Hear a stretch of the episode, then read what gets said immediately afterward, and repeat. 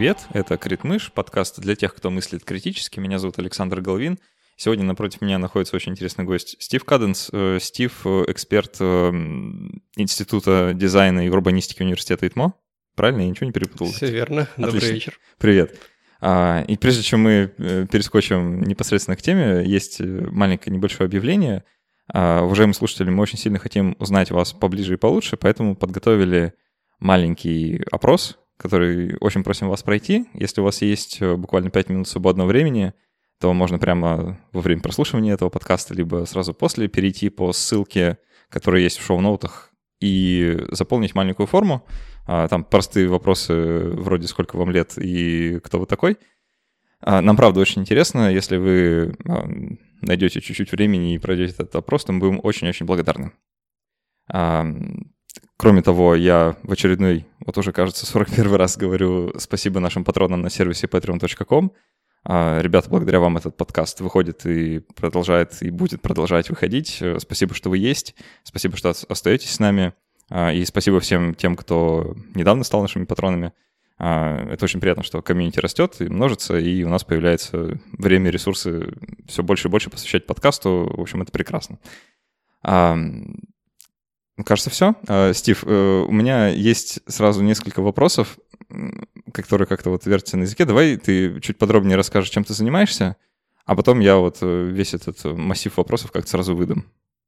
Собственно, я занимаюсь вопросами развития города и тем, как сделать нашу жизнь в городах лучше – я не только эксперт Института дизайна и урбанистики университета ИТМО, я еще изначально координатор общественного движения «Красивый Петербург», которое, собственно, появилось как э, такое движение инициативных граждан за улучшение качества городской среды. И к профессиональной работе в урбанистике я как раз пришел из вот такой общественной сферы – до этого, особо не задумываясь вообще вопросами, э, не заморачиваясь, не ломая себе голову, как же делать жизнь лучше, и, наверное, думая, как очень многие, что вот есть такая данность, и вот смиримся, у нас там свой путь, э, альтернативный, и вот как есть, так и есть, вот что дано, так и живем. Вот. Но в какой-то момент я задумался, что можно лучше, почему в других городах, в других странах комфортная жизнь, а у нас некомфортная. Возможно, дело не в нашем менталитете, а дело в подходах к развитию городов. И заинтересовался этим сначала исключительно как э, общественный деятель и стал продвигать эти идеи, а затем понял, что мне не хватает компетенций, э, отучился и стал уже профессионально заниматься урбанистикой, наукой о городах. Э, предстоит, по-моему, вообще безумно интересный разговор. Э, я хочу начать как немножко издалека. Я вот эм, в детстве играл в такую игру, которая называется SimCity. Э, и там нужно было строить, ну, проектировать города, их там много частей выходило. Современный аналог — это а... City Skylines. Да, да, вот это вот, спасибо. Но я в нее не играл, потому что у меня компьютер не тянет уже такой, да, вот э, предыдущий играл. И там я, значит, строил дороги, выделял зону постройки для жилых, жилых кварталов, для коммерческих, для промышленности, вот это все. И я в детстве в это играл и думал, смотря еще вокруг на город, в котором я на самом деле жил, э, сравнивал вот эти два процесса, игровой город и реальный, и понимал, что, судя по всему, реальный проектируют как-то по-другому. Либо вообще никак. Вот, и в связи с этим у меня вопрос. Вот урбанистика, а, нужно дать, наверное, какое-то определение, что это вообще такое, чем, чем в реальности занимаются урбанисты. А, ну, наверное, не тем же самым, чем я в игре занимался. Э, да, естественно, я с SimCity тоже познакомился на самом деле очень давно, еще в самом начале 90-х на таком компьютере ZX Spectrum. У меня была SimCity, это была э, там 16-цветная игра, которая... Да, я в самую первую часть тоже играл. Э, да, да, и, конечно, сложно проводить параллели между тем схематическим городом и современными городами, но даже современные версии игр, они являются лишь очень-очень сильно сильно упрощенной э, версией симуляции реального города, отражающей э, очень немногие процессы в городах. И по сути урбанистика это такая междисциплинарная наука э, о городах в очень широком смысле. То есть она в себя включает и само по себе градостроительство, планирование, архитектуру, и в том числе экономику, социологию, экологию, транспортную науку. И, в общем, сочетание всего этого и как раз вопросы, как сбалансированно развивать город, это и есть урбанистика. Ну, то есть урбанистика — это наука? Это наука о городах. А, да. Но сказать, что урбанисты — это ученые, тоже как-то довольно странно.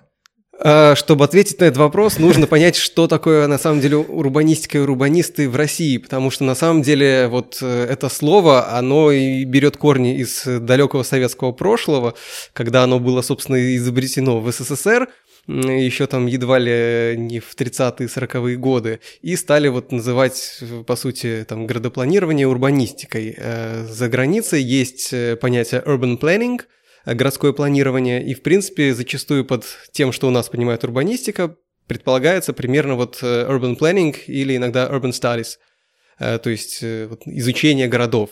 Во-во, я тоже вот, вот это наткнулся на этот какой-то диссонанс, что а, по-английски урбанистика это что-то вот ближе к urban studies, да, что да, это да. именно исследование, да. какие-то вот научными методами, а планирование это вот как-то уже при, прикладная какая-то ну, часть. планирование это на самом деле следующий шаг после исследования, потому что, собственно, урбанистика пропагандирует э, грамотный подход к развитию, только глубокое изучение позволяет э, безошибочные решения принимать.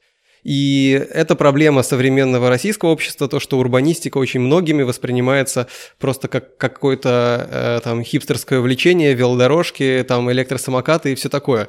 Ну, на самом деле это просто какие-то элементы современной там устойчивой мобильности, как одно там из очень-очень мелких э, под, э, подразделений урбанистики, если можно так сказать. Но на самом деле урбанистика это действительно ну, если говорить в научном смысле, сама по себе наука, там есть очень много современных э, технологий.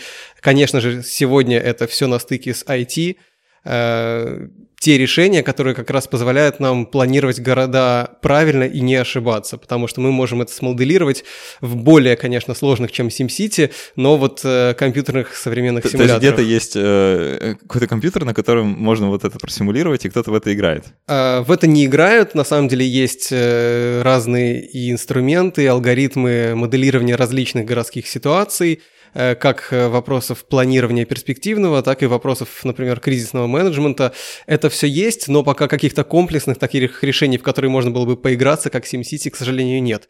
Но на самом деле мы в Институте дизайна и урбанистики над этим сейчас работаем. Было бы интересно, на самом деле, в какой-то такой более а, в английском языке есть слово robust, как вот просто сказать, более такую продуманную, что ли, симуляцию именно посмотреть. Да, я думаю, что, наверное, года через три, может быть, четыре мы сможем представить... Этого нет еще нигде в мире, э, такого полноценного, разностороннего градостроительного планировочного симулятора, но мы двигаемся в этом направлении, и хорошие успехи на самом деле есть, которые действительно конкурируют с мировой наукой. Слушай, а давай тогда вот э, как-то в паре предложений попробуем рисовать. А почему, почему таких симуляторов нет? В чем сложность симуляции? Почему, в чем сложность самого объекта? Э, сложность объекта в том, что мы люди. Ага. И нужно симулировать э, людей в городах, а не только техническую структуру. Нужно понимать, как люди себя ведут в городах, чего они хотят, как они принимают решения. И если мы говорим о крупных городах, мегаполисах, Э, нужно понимать, что это миллионы людей. Э, у них, конечно, у многих есть шаблонные там дневные планы. Э, утром проснулся, поехал на работу или на учебу, потом поехал куда-то развлекаться, потом поехал домой. Это можно описать, и как раз агрегированно такие данные, они позволяют, например, строить очень высокоточные транспортные модели, мультиагентные. Но это все стало доступно нам вот буквально последнее десятилетие, когда компьютеры стали достаточно производительные, чтобы Э, моделировать э, миллионы виртуальных людей, которые двигаются по городу и принимают какие-то решения. Поэтому раньше действительно у нас не было технических средств. Многие методики разрабатывались давно. Например, мы э, с коллегами сейчас разрабатываем систему моделирования вот как раз движения пешеходов на территориях и это звучит со стороны, ну, довольно забавно, мы симулируем, как люди вытаптывают тропинки на газонах. То есть, ну, смешная штука, на самом деле это массовое явление. Я думаю, любой вообще, э, каждый слушатель этого подкаста наверняка сталкивался с ситуацией, когда он шел, и перед ним стоял где-то выбор пойти по тропинке или обойти там крюк по нормальной там асфальтной дорожке. И наверняка многие э, выбирали э, идти по тропинке, потому что, например, она была достаточно сухой, достаточно вытоптанной, и сокращала значительно путь. И на самом деле... Народная тропа называется. Да, да, народные тропы, разные есть названия этому явлению, но это фактическая проблема городской среды, и это ошибки планирования. И эти ошибки можно предугадать, если заранее смоделировать, где и как, почему люди будут их протаптывать, в каких конкретно местах. И когда мы стали заниматься научной стороной этого вопроса, мы выяснили, что на самом деле методика была еще в Советском Союзе придумана. Э, были проводились эксперименты, выяснялось, в каком случае человек начинает вот срезать, когда еще нет, а когда уже вот пора. И мы в том числе вот эти наработки включили в компьютерную симуляцию, и результаты очень точные. Мы это тестировали не только в российских городах, и выяснили, что это универсальная всемирная проблема.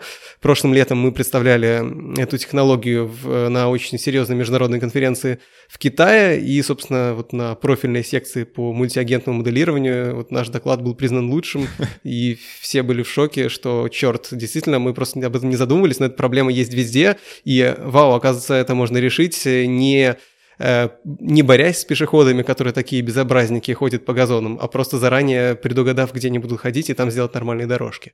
Ну вот как, как, как один из примеров, вот э, очень конкретный кейс, э, чем может заниматься урбанистика.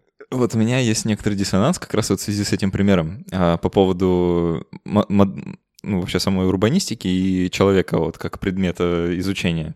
А, вот с, с одной стороны, вот в этой ситуации протаптывания тропинок а, человек подразумевается как какой то такой рациональный агент, который ищет кратчайший путь из точки А в точку Б. Если вот так факторы складываются, что ему так удобнее, то он и заборчик переступит а или перелезет, чем черт не шутит. Или выпилит ночью его. Вот, да. Или там ступеньку тротуарную отбойным молотком уничтожит. Ну, что-то такое, да, вот сделает. Рациональное. То есть он, ему нужно пройти, он пройдет. С другой стороны, есть целый пласт э, там, экономистов, которые трубят во все уши, что человек э, не очень-то рациональное существо, когда дело доходит там, до трат денег, например, а, и он не принимает рациональные решения по поводу покупок. И вот тут ну, мне, мне почему-то кажется, что есть какой-то диссонанс, э, вот именно понимание человека как части системы. Да, его сложно понять, но, как выяснилось, это можно описать. То есть ага. у нас, ну, на самом деле, модель довольно сложная. Это я очень поверхностно описал. В действительности пешеходы делятся на условно порядочных и непорядочных, и какая-то доля всегда пойдет напрямик, какая-то до последнего пытается идти э, по твердой нормальной дорожке, пока тропинка вообще не, не становится абсолютно идентична по виду дорожки. Ну, к примеру, мы вот э, в прошлом мае, как раз чтобы уточнить э, вот наш алгоритм, проводили натурное обследование на Марсовом поле в Санкт-Петербурге. Это, ну, все замечательно знают это место, такой вот план сверху красивый, все симметрично, но э, есть одно место, где от пешеходного перехода, собственно, дальше там по диагонали через Марсово поле все идут напрямик, и там дорожку по плану не сделали.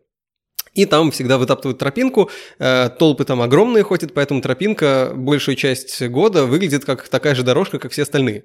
Но э, в начале мая, ну или там в конце апреля, там у чиновников наступает агротехнический сезон, значит, как они борются с тропами? Ну, конечно, они все вскопали, там веревочку натянули, и э, мы, как исследовательский университет, получили доступ к одной камере городское видеонаблюдение, которая вот очень хорошо смотрела прямо на эту тропинку. И, собственно, проводили замеры, э, как будут вести себя люди. И очень все красиво было. Мы получили такой идеальный э, график, э, когда сначала единицы там такие смелые, вот эти непорядочные, их на самом деле 5% примерно от всей толпы, они, значит, пробегаются по этой свежевскопанной дорожке, они ее вытаптывают понемножку, и все больше и больше, и дальше наступает стадный эффект. Люди видят, что, во-первых, там уже идут, во-вторых, вроде бы и притоптали, и буквально там э, две недели, и вновь эта свежевскопанная земля превратилась в широченную такую тропинку, э, раскатанную подошвами э, ботинок, э, ботинок ну, фактическую дорожку. То есть, да, есть определенные поведенческие особенности, но их можно математически описать, и результаты очень точные. Это потрясающая, на самом деле, история. Всегда поражали вот э, эти тропинки, как они возникают и как они появляются. А меня... Я в детстве еще это заметил, и вот из года в год э, история повторяется, особенно если жить на одном и том же месте какое-то время. Когда падает снег, ну и вообще вот становится довольно много снега, ну, в Питере это не такая большая проблема, потому что, ну, не считая этого года, конечно. А, люди протаптывают тропинки вот в одних и тех же местах, постоянно одни и те же, они фактически просто появляются из небытия каждый год и Конечно, да. потом вот тают. Поэтому мы и задумались об этом однажды, что почему так происходит, и наверняка это можно как-то описать математически, и, о да, это можно описать математически, и это работает. Ну, это, это шикарная, по-моему, прикладная история, вот касательно урбанистики, прям безумно интересно хочется посмотреть даже на внутренности. Этой... А, мы, а мы сделали, на самом деле, публично доступный бесплатный, собственно, вот э, симулятор, он называется Entrod Planner, а? Э, его можно найти в интернете, и если там вы проектировщик, архитектор, который, например, рисует э, планировку планировки территорий новых, э, пожалуйста, это бесплатно, воспользуйтесь и не совершайте ошибок. О, класс, мы обязательно ссылку оставим. Да, потому что, к сожалению, э, у нас э, учат архитекторов, градостроителей делать красиво на плане. К сожалению, это могут оценивать разве что птицы, но у нас нет достоверных данных насчет того, имеют ли какие-то архитектурные вкусы наши пернатые, Ой, могут ли оценить, красиво это или нет, когда пролетают. Поэтому мы, и не только мы, вообще в целом такие всякие красивые сверху архитектурные планы очень часто называются bird shit. Да, я вот тоже слышал это э, шикарный, шикарное словосочетание. Да, поэтому э, если это, конечно же, не памятник культуры, архитектуры и так далее, это просто рисуют план какого-то нового района, все эти красивые завитушки, симметричные квадраты и пересечение дорожек по 90 градусов – они, ну, их оценит только там гендиректор строительной фирмы, который скажет, архитектор, ой, молодец, как красиво на этой картинке. И, может быть, покупатели квартир, которым будут тоже впаривать вид сверху, а в реальности, ну, это не работает к сожалению. Почему это важно? Это важно не потому, что, ой, весело, как ходят тропинки и все такое. Это важно, потому что, э, если посмотреть на восстановление благоустройства, уходят огромные деньги. То есть вот это вечное вскапывание дорожек, подсыпание земли, запиливание заборов, это очень дорого.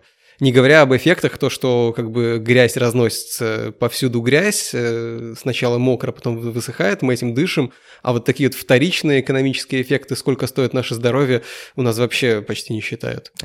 Можно так раскрутить эту причинно-следственную связь, что э, половина бед человечества от протаптывания тропинок. Ну, не половина, но значительная часть проблем и лишних трат денег, в том числе от этого.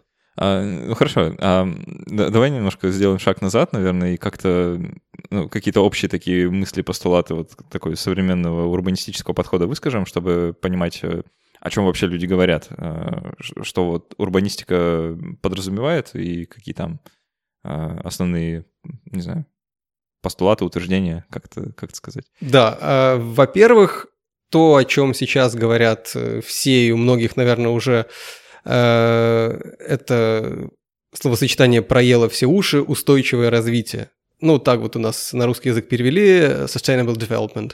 Э, что это такое? Э, суть простая, суть делать так, чтобы было хорошо сейчас и еще лучше в будущем нашим потомкам. То есть это в это дело очень много включается, но про города это во многом определяет как раз э, стратегии и принципы, как нам нужно развивать города.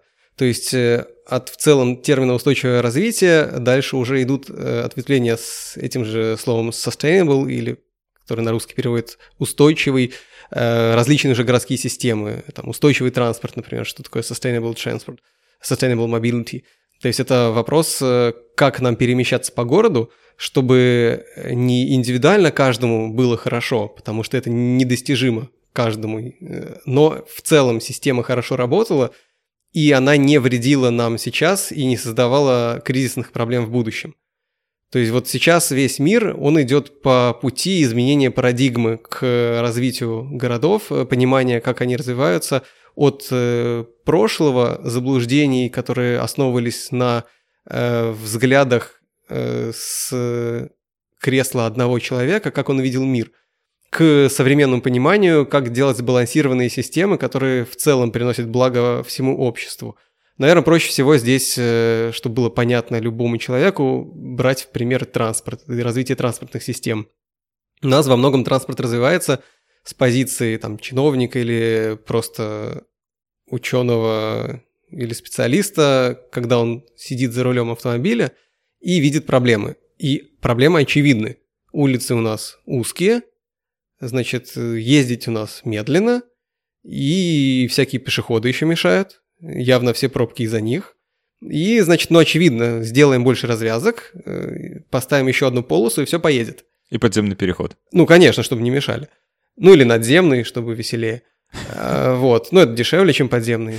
Вот. Главное убрать, значит, лишних, э, кто мешает дорожному движению, поменьше светофоров, и, значит, тогда поедем. И эта политика, она изначально была порождена, ну, в том числе Соединенными Штатами Америки – отчасти тоже продиктованное и чисто автомобильным лобби, и в целом заблуждениями о том, как э, развивать транспортные системы. Но Америку э, отставим в сторону, там своя очень серьезная кризисная проблема. Кстати, к вопросу об устойчивом развитии, э, они развивали города очень автомобилеориентированно и загнали их в такой кризис, что сейчас из этого кризиса выходить ну, такие же десятилетия. Будет. А, у них это называется даже как-то... Одноэтажная Америка, вот это вот sprawl, да? Э, да-да-да, вот эти вот э, субурбии одноэтажные, которые разрастаются и создают города размером там 100 на 100 километров, и по этим городам невозможно перемещаться, кроме как на автомобиле, ну, физически, даже если очень хочется. Там невозможно запустить общественный транспорт, потому что он будет настолько убыточным, что это фактически будет автобус и такси. И это гигантская проблема. Они сначала столкнулись с проблемой вот чисто физических, э, то есть, э, значит, машин больше и больше, и они не могут нормально перемещаться. Вот эти все хайвеи 30-полосные, они все равно стоят в пробках. Но спустя десятилетия они столкнулись с огромным пластом социальных проблем, потому что сообщества, которые всегда были людей, они развалились. Есть отдельные коттеджные дома, в лучшем случае ты общаешься со своим соседом через забор, когда косишь траву, а с кем-то встречаешься в торговом центре, когда ты там закупаешься на неделю и загружаешь это в автомобиль. И это отдельно большая история, что вот они попали в такой кризис и сейчас думают, как им возрождать и создавать заново, по сути, города. Но отставим Америку в сторону, у нас есть свои вопросы и свои проблемы. Э, проблема в том, что мы, по сути, политику развития транспортных систем попытались перенять вот оттуда. Европа то же самое сделала, она тоже всю вторую половину 20 века, ну, середину вторую половину 20 века развивала э, транспорт в городах э, очень автомобилеориентированно. И были примеры, где там целые исторические кварталы сносили ради автомобильных дорог, ради их расширения. И были истории, вот если посмотреть, сейчас нам показывают там прекрасные всякие Копенгаген, вот смотрите, тут Э, набережные, пешеходные, там все прекрасно, все отдыхают. Есть фотографии этого же места э, в 60-е годы. Это вот идентично. Парковка. Да, это просто набережная парковка, где вообще немыслимо, что люди будут ходить там в 2-3 ряда. Э, то же самое, на самом деле, что у нас сейчас в Петербурге со многими набережными происходит, это набережные парковки. И там было то же самое, и у них ушли десятилетия, чтобы поменять эту парадигму, потому что они вот это делали впервые и думали, черт, мы делали все для машин, а все равно все не помещаются и не могут добраться. И вот, э, собственно, идея устойчивого развития – то, чтобы подумать э, на будущее и делать так, чтобы наши решения не приводили к э, кризису в перспективе. Подумать на будущее – это, конечно, прорывная идея, особенно для наших, э, наших широт. Э, да, вот. да, это, это, это вечная проблема, но э, в чем у нас бонус? Мы отстаем, собственно, эти десятилетия от Европы, и мы примерно знаем, если мы будем думать на будущее, к чему мы можем хорошему прийти. Э, более того, мы можем увидеть, какие ошибки были совершены, и почему к чему-то хорошему те или иные ребята не смогли прийти. Поэтому в этом плане нам, конечно, проще. И поэтому я всегда э, заряжен и полон оптимизма, что нам не надо будет 40 лет идти к этому, а мы сможем все сделать там за 3-5 лет при наличии достаточного э, понимания у тех, кто принимает решения, и достаточной так называемой политической воли, чтобы вопреки э, неведающему большинству, которое радеет за неправильные решения просто потому, что это действительно непонятно с позиции одного человека. Э, будут приняты решения вот комплексные, устойчивые, и тогда мы сможем добиться хорошего. А, ну, давай тут пример приведем. А, просто а, для меня это, правда, контринтуитивная штука. Мне кажется, она многим непонятна. Да, она абсолютно не интуитивная. Про, про борьбу с э, пробками, да? Вот кажется, ну, малая, малая пропускная способность у какого-то конкретного участка дороги. Но давайте построим еще три дополнительных линии в каждую сторону. И это вроде как должно решить проблему. Но почему-то это не решает проблему. Вот как так получается, что э, вроде строишь, строишь, расширяешь, расширяешь. Вот я только что по Невскому прошелся. Сколько там? 8 полос, да? Местами 10. А, вот. Э, и что-то все равно как-то ну, порой стоит. Конечно, полос никогда не хватит. Э, здесь, на самом деле, в транспортной науке очень много парадоксов. Мы сейчас не будем в них э, глубоко погружаться. Но главный парадокс такой, что чем больше полос, чем шире дорога, тем больше машин. Это индуцированный спрос. Люди видят, что там стало можно ехать, и все туда едут. И этот спрос никогда нельзя удовлетворить, тем более у нас, особенно в условиях центра, просто потому что в центре, во-первых, некуда расширять улицы, а во-вторых, э, все равно никогда не хватит места. Потому что даже сегодня в Петербурге у нас э, автомобилизация – это где-то 330 автомобилей на тысячу человек населения. Это немного. Во многих европейских городах автомобилизация достигает там, 8 сотен автомобилей на тысячу человек, а пробок у них нет. В чем дело? Почему? Что они делают э, так, а что мы делаем не так? Здесь надо различать э, автомобили пользования и, собственно, автомобилизацию. Автомобилизация – это владение автомобилями, автомобили пользования – это когда мы выезжаем на автомобиле. И у нас э, автомобили пользования фактически никак не ограничивается, ограничивается только вот физическим пространством. Оно у нас забивается под завязку, естественно – и все равно места всем не хватает. То есть многие, кто регулярно ездит с окраин в центр, они прекрасно знают проблему кружить 10, 20, 30 минут в поисках свободного парковочного места. Э, это проблема. Действительно, в центр надо многим, а мест для всех нет. И эти места не появятся. Что бы ни говорили, давайте построим подземный паркинг там, вместо какого-нибудь там разрушающегося дома, внешне восстановим, все будет нормально – ребята, посчитаете в этом паркинге, ну, окей, вы 100 машин разместите, а туда хочет приехать 10 тысяч. Это вообще нерешаемая проблема. И здесь возникает вопрос, а что делать? Э, к сожалению, в крупных городах, ну, к сожалению, для э, тех, кто ездит на автомобиле и любит ездить в одиночку в своем личном комфорте, э, единственная альтернатива – это групповые перевозки для крупных городов, особенно на большие расстояния. То есть это общественный транспорт, который хорошо работает, который гарантированно ездит быстрее ну, во многом, чем личный автомобиль, и гарантированно в нужное время доставляет желательно с э, высокой степенью комфорта. В случае вот, вот этой истории про расширяющуюся дорогу, получается, если я, допустим, у меня есть автомобиль, но я не езжу на нем, потому что мне удобнее на общественном транспорте, потому, потому что, что дороги, пробки. дороги узкие, потому что пробки, да. А тут дороги расширяют, я такой, о. Конечно, ну теперь можно ехать да. на автомобиле, есть широкая дорога. Проблема в том, что в городе одно дело, если у нас есть э, шоссе длиной там километров 100, расширяй, все будут также ехать, все будет свободно. В городе постоянно у нас есть пересечение улиц, и в основном все как раз э, проблемы на этих пересечениях они не справляются с этими потоками. И если мы расширим улицу, она все равно упрется в узкий узел. И все равно дальше нам придется эти потоки как-то разводить. Окей, на этом участке у нас все будут гнать 80, ну 79, да, разрешенных километров в час а потом резко по тормозам и, значит, отстаиваться в 5 полос шириной перед светофором, потом как-то пытаться в два ряда в нарушении правил повернуть. Налево. Да, куда угодно. Во, во все стороны. То есть это вот из, извечная проблема, и вот этот спрос невозможно удовлетворить. Поэтому к сожалению, э, единственный вариант – это альтернативные источники движения. Это и групповой, собственно, общественный транспорт – и для небольших дистанций это развитие велосипедного движения, потому что велосипеды занимают много меньше места, чем автомобили. А, про велосипед, наверное, чуть дальше скажем. А вот про общественный транспорт я слышал такую вещь, что урбанисты, не знаю, это групповой термин буду использовать, да, вот какие-то эти мифические урбанисты, они очень сильно ругают маршрутки как вообще способ организации общественных перевозок. А, может, ты можешь пояснить, почему? Или... Мар- маршрутки очень неэффективные. А то есть мало места, а... много денег или как? Нет, дело даже не в деньгах. Дело в том, что, ну, во-первых, у нас маршрутки организованы э, очень плохо с той точки зрения, что они вообще не регулируются, у них нет какого-то фиксированного расписания. Э, четкого э, режима, где у них остановки. Ну, последнее время пытается ужесточить, чтобы маршрутки только на остановках останавливались. Ну, естественно, многие маршрутчики, конечно, это полностью игнорируют.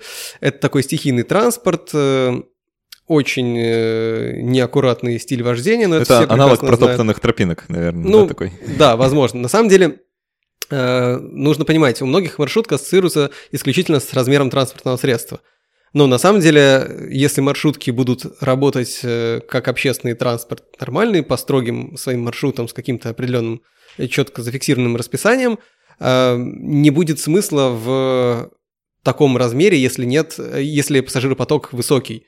То есть, если у нас есть непопулярный маршрут, но который обязательно нужно организовать, то малой вместимости автобусы по сути, микроавтобусы, это нормальное абсолютно решение. И можно во многих городах Европы увидеть, э, что по каким-то маршрутам иногда это обусловлено маленьким пассажиропотоком, иногда это обусловлено просто физическими пространствами, автобус, например, большой не может проехать. Используются, по сути, микроавтобусы на обычных городских маршрутах.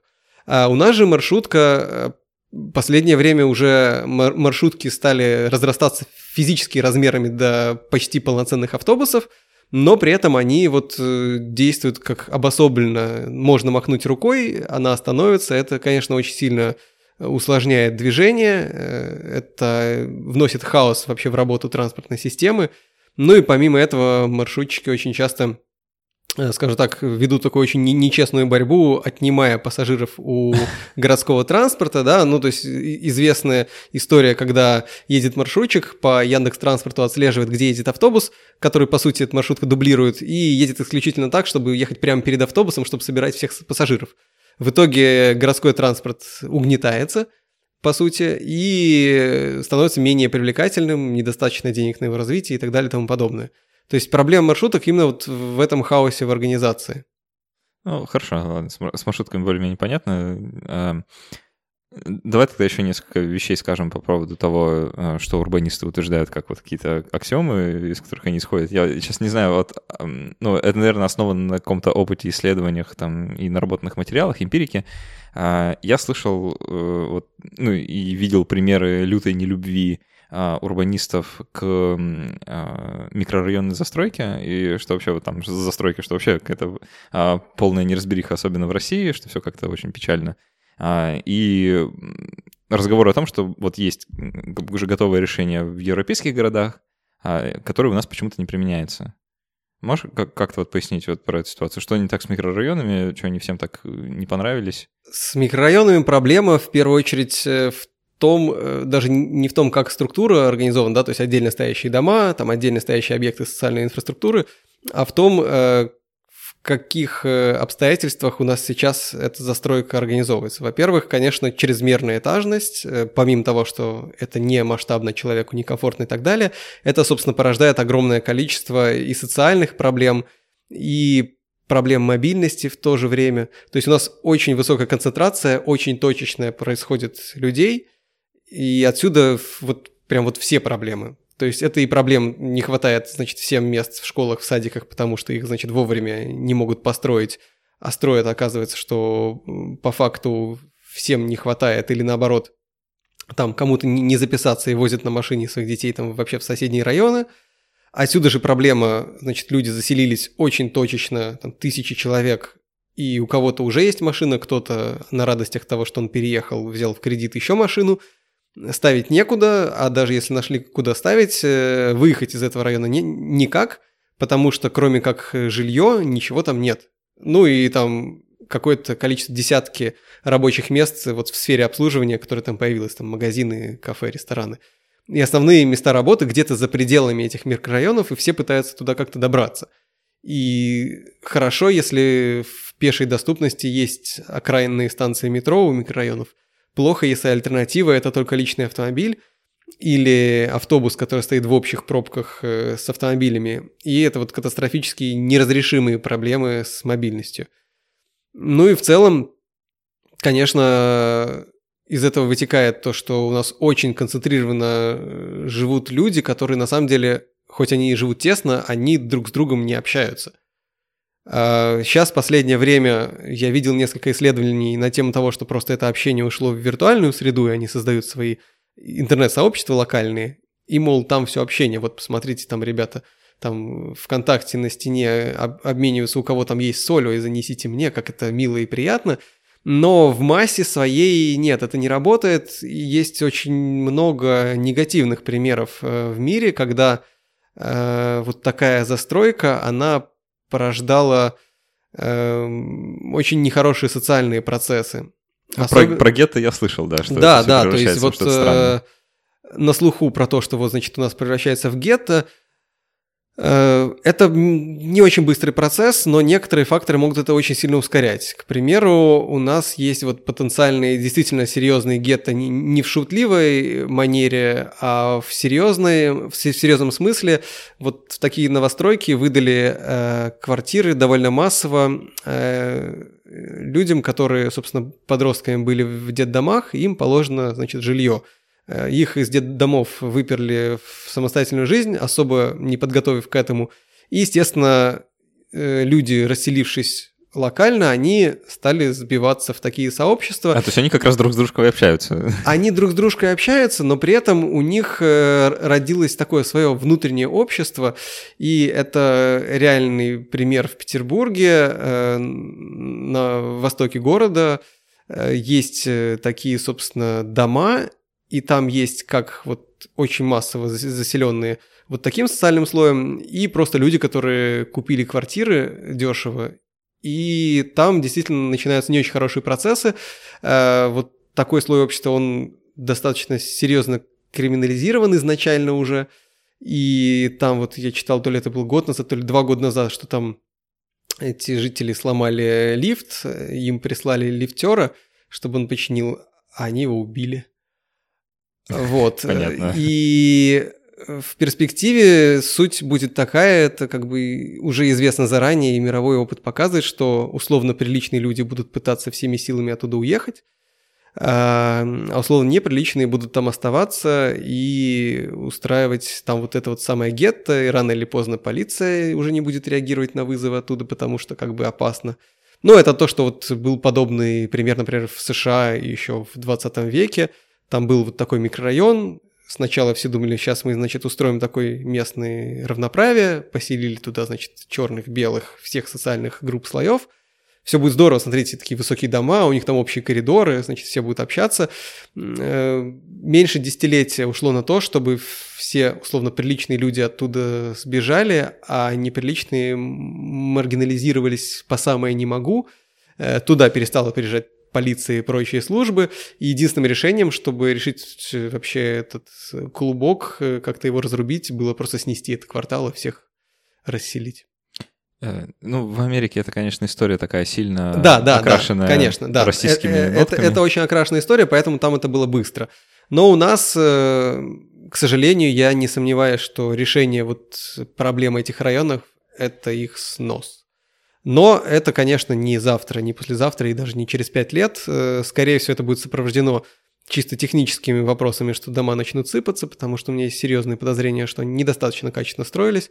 Это не дома 19 века, которые, если их специально не, не разламывать, они особо, кроме фасадов, э, не осыпятся, да. Действительно там есть большие проблемы э, и с технической точки зрения. И примеры, как на Парнасе в Северной долине, там один лифт упал, кажется, даже с жертвами, это было, кажется, два или три года назад. Потом, э, кто там бывал, бывает, если заглянуть наверх, на верхние этажи, там все уже обтянуто сетками, чтобы не, не осыпалась штукатурка с 30 этажа вниз на проходящих людей. То есть э, декоративно уже сыпется, а конструктивно это, конечно, несколько десятилетий, но выход будет только один. Ну, может, сносить не придется, само обвалится. Ну, лучше бы, чтобы сначала всех расселить, а потом это сделать контролируемо. Ну да. А, ну, вот у меня складывается впечатление, что я, когда играл в SimCity, делал что-то неправильно, потому что я там тоже выделял, значит, у меня будет промышленная зона, у меня будет э, коммерческая зона, будет жилая зона, и вот они из жилой зоны будут ехать туда, по дороге обратно в коммерческую, и как-то вот так это все было устроено, и там геймплей поощрял именно вот такое деление. Потому что Потому люди... что американская игра, и она ну, основывалась на структуре американских городов. Здесь живем, здесь работаем, здесь закупаемся, и все как у нас в обществе. И, конечно же, игры делаются для пользователей, чтобы они чувствовали и понимали, что происходит. Но... Ну, Я слышал, что есть какие-то расширения, которые имеют другие а, да? по -по поощряющие механизмы, которые не, не приводят к печальным историям. Это интересно. Эм, там история была такая, что люди просто им ну, не, не хочется никому жить рядом с химическим заводом а, или там с какой-нибудь обувной фабрикой, где постоянно молотками стучат, и это понятно. А вот э, что предлагает урбанистика в этом смысле? Все в одном месте смешано, люди живут, работают, учатся буквально там а, в 100 метрах эти здания находятся друг от друга или, или как? Вот как это должно выглядеть? К счастью, на химических заводах у нас э, немногие работают. Я уверен, среди подписчиков единицы будут, кто работает на... О, если один наберется. На, на опасных предприятиях. Напишите нам человек, который работает на химическом заводе. Да, можно будет отдельный подкаст записать. Как, каково это? Э, конечно же, э, рядом с предприятиями, которые опасные, там вот просто по нормам есть зоны отчуждения, условно говоря, и, конечно же, рядом с ними ничего и не может строиться. Ну, у нас, кстати, завод-то все выносят за черту города. Да, плюс у нас выносят э, за черту города все предприятия там, тяжелой промышленности, и, к счастью, ура, 21 век, у нас огромное количество э, мест приложения труда вообще никак не связаны с тем, что надо строить какое-то особенное здание отдельное, нужны какие-то там конвейеры или что-то еще. То есть э, все больше и больше людей заняты больше интеллектуальным или не, ну, не, не, не тяжелым трудом, который требует специализированных заводов. Поэтому, конечно же, э, тяжелую промышленность нужно выносить за черту города, но и в то же время те, кто работают на таких предприятиях, они должны иметь возможность э, добираться быстро до работы, и в том числе, конечно, должны быть э, жилые территории ну, на таком удалении, чтобы до работы было ехать близко, да. То есть неправильно, если у нас будет завод где-то в Шушарах, а человек живет где-то на проспекте Просвещения, это нерационально. Для из Питера это через весь город. Ну да, вот, вот прям диаметрально, то есть там 40 километров. Это нерационально. Э, здорово, если человек будет э, жить и работать, условно говоря, в 20 минутах езды на шаттле развозки, если это вот мы говорим про крупное предприятие за пределами города. Но в то же время есть огромное количество офисов э, и прочих мест приложения труда, которые географически могут быть где угодно. И, в принципе, современная наука о городах э, очень поощряет историю полицентризма, когда у нас нет одного центра, где все работают, и спальных районов, где все живут, и все, значит, каждый день, то, что называется маятниковая миграция, катаются с работы и обратно дом- на работу и с работы, да, и домой – Э, соответственно, если у нас э, человек живет рядом с работой, это здорово. Он не загружает транспортную систему, он экономит огромное количество времени. А у нас люди вообще, мне кажется, ну, единицы задумываются о том, сколько стоит их время. Они задумываются, сколько стоит их время, когда они сидят на рабочем месте, но не думают, что эти три часа в дороге э, это очень дорого. И можно подумать насчет того, чтобы сократить это время, или меняя место работы, или меняя место проживания поближе к работе. Вот эти ситуации у нас очень немногие рассматривают. Ну, у нас просто традиционно так сложилось, что вот у меня есть квартира, я в ней живу, а работу ищу, там, интересную работу, где бы она ни, ни была. Но вот если посмотреть на многие европейские города, там Э, традиции собственности вовсе не такие, как у нас. Там арендное жилье – это большая часть э, населения практикует, и поменял работу абсолютно нормально раз в в несколько лет, даже раз в пару лет поменять место жительства рядом с работой, там, или пешком, или на велосипеде за 10 минут до работы добираться, классно, здорово. Экономится там часы времени каждый день. Пересчитайте это в даже в среднюю там, свою зарплату в час и помножьте на весь год. Вот это количество условных денег, которые вы потратили впустую. Ну да, это предположительно, что так бы вы работали это время. Ну да, но в то же время мы не, не считаем свое время прочее. Вы бы отдыхали бы на эти деньги, по сути. Ну, это интересный способ думать о, о времени, на самом деле.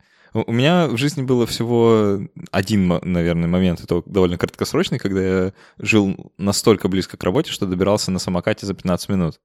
А, но это, это было прекрасно. Да, впервые в моей жизни вообще появился спорт и какие-то физические нагрузки, а так все время приходится куда-то ездить. Это, конечно, удручает. Это удручает. Очень много исследований показывает, что это очень сильно влияет на психику, ее расшатывает и продуцирует стресс у людей. А, ну, помимо того, что вы теряете время, вы на самом деле теряете здоровье, и в том числе психическое здоровье вот в этих постоянных поездках. А если вы еще за рулем, водитель, и вы в два раза больше теряете психического здоровья, потому что ну, все водители наверняка на дорогах сталкиваются с не очень вежливым поведением других водителей, и это выводит из себя. И постоянно вы должны быть в концентрации, чтобы и вы ни в кого не влетели, и вас не влетели. В общем, это гигантский стресс, и он вообще не на пользу. Да. Ну, э, тут, конечно, проблема не решается в одночасье, и у многих просто нет вариантов куда-то переезжать, и э, структура городов, подозреваю, тоже, как мы уже сказали, до завтра тоже не поменяется. А есть что-то еще, кроме ну, какого-то такого фундаментального вот в этих принципах, кроме там транспортной системы и вот застройки, про которую мы сказали? Ну, сейчас, конечно же, в современное время фундаментальная история — это умные города, да, smart cities и все, что с этим связано. По сути, умный город — это не столько про технологии, которые в нашу жизнь врываются и связаны с городом, сколько про то, что у нас появилось, э, появились новые инструменты, которые позволяют делать жизнь людей лучше — то есть, на самом деле, вот э, говорят, вот, значит, сделаем мы умный город и заживем. А умные города уже здесь. Э, вопрос, э, как это осознать и как направить это развитие в нужное русло и ускорить.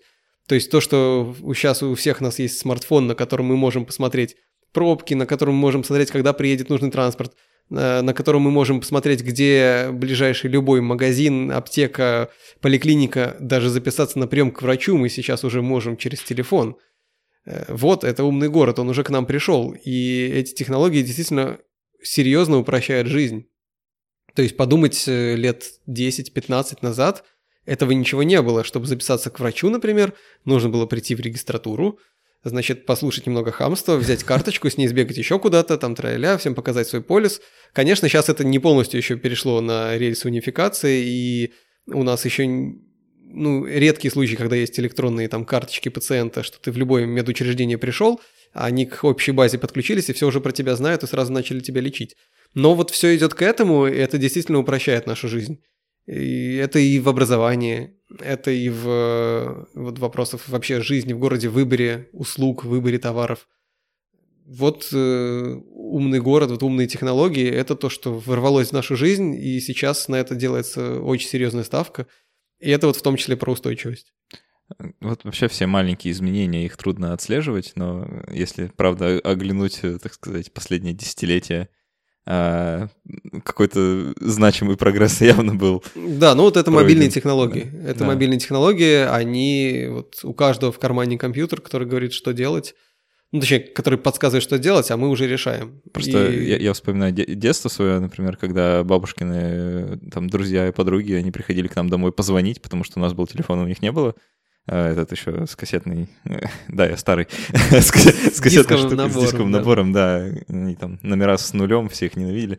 Вот. Эм, ну да, действительно, прогресс э, какой-то есть. Будем надеяться, что в будущем все будет идти в ту сторону, в которую а, клонят урбанисты, хоть это и несколько ругательное слово в последнее время. А, ну, это неизбежно. Урбанисты да. не клонят, урбанисты просто говорят, как э, не совершить ошибки и как побыстрее сделать лучше. Это немножко такая э, позиция, э, как как-то сказать-то по-русски, постоянно слова забываю, на русском языке что-то со мной случилось. Э, ну, блин, есть слово arrogant на английском языке, да, высокомерная, вот спасибо, сам себе подсказал, высокомерная позиция, что я-то знаю лучше, а вы вот, э, вы-то хотите дороги расширять, а я знаю, что сужать надо наоборот. Но, к счастью, урбанисты могут объяснить, почему это не работает. Да, ну... Это просто не быстро в рамках подкаста общего такого про урбанистику сложно, но если сделать отдельный про транспорт, можно разобрать. Ну, я, я, я думаю, что мы когда-нибудь что-то такое сделаем, а, учитывая, что там много, много разных аспектов. Может быть, ты, ты как раз посоветуешь кого-нибудь? Э, Обязательно побольше, посоветую. Да? да, мои коллеги есть из лаборатории оптимальной транспортной системы. Они как раз занимаются современными транспортными системами, как это правильно развивать, когда общественный транспорт хорошо, когда не очень, какие виды транспорта, как, хорошо ли велосипеды. Вот. Надо ли всех пересадить на велики, да? Все говорят, вот урбанисты, значит, везде велодорожки, всех на велике и давай крути педали.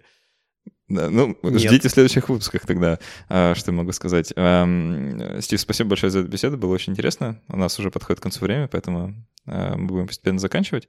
А, я напомню про наш маленький опрос и исследование. Ребята, если у вас есть э, буквально 5 минут времени, заполните его. А, ссылка есть в шоу-ноутах этого выпуска, там, где вы его слушаете.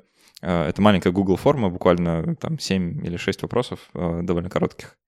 Вот, вы нам этим очень поможете, мы хоть узнаем, кто вы и, и что вам нравится и не нравится в нашем подкасте. У нас в гостях был Стив Каденс, эксперт Института дизайна и урбанистики университета ИТМО. А, а так вроде бы все. Да, спасибо да. большое. Интересуйтесь урбанистикой, приходите к нам учиться. Да, приходите учиться в ИТМО. На ИТМО под конец.